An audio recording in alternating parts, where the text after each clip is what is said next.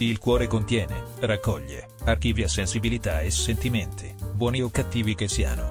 Si può avere una spina nel cuore, un cuore di tigre, ci si può rodere il cuore, essere di buon cuore, avere un cuore tenero, provare un tuffo al cuore, essere senza cuore, stare col cuore in pena se non che, battito su battito, nel 1997 Gianni Cella, Romolo Pallotta e Claudio Ragni hanno l'ardire di acciuffare un jumping heart, ossia un cuore che saltella, e giusto il giorno di San Valentino lo immortalano sul quadrante di uno swatch per ricordare a tutti che c'è anche un tempo per l'amore. Fanno bingo i tre eroi della pittura, come amano definirsi da quando, nel 1983, il gallerista milanese Luciano Ingapin li ha svelati al mondo come plume cake per la semplice ragione che la loro arte iconografica è in vetroresina, strapiena di fumettistiche varianti anatomiche e zoomorfe, è giocosa, golosa, cromaticamente glassata, colta e pop al tempo stesso.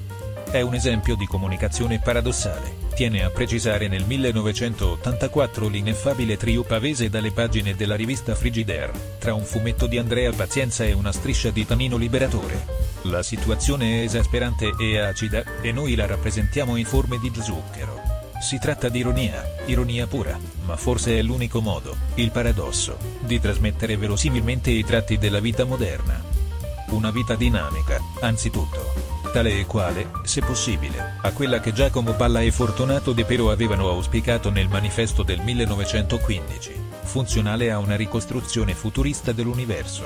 E infatti, insieme a Gian Antonio Abate, Clara Bonfiglio, Dario Brevi, Andrea Crosa, Marco Lodola, Battista Luraschi, Luciano Palmieri e Umberto Postal, nel nuovo futurismo ci sono anche i plume cake impegnati a scecrare l'arte contemporanea tra figurazione e design il che non può che farci ritornare al cuore della faccenda. Anzi, alle questioni di cuore, dal momento che questi scintillanti cuori in bassorilievo architettati a metà anni 90 nei formati small, medium e large, metabolizzano il kitsch e la space age, la tripla X e la pop art, il fumetto e il cartoon.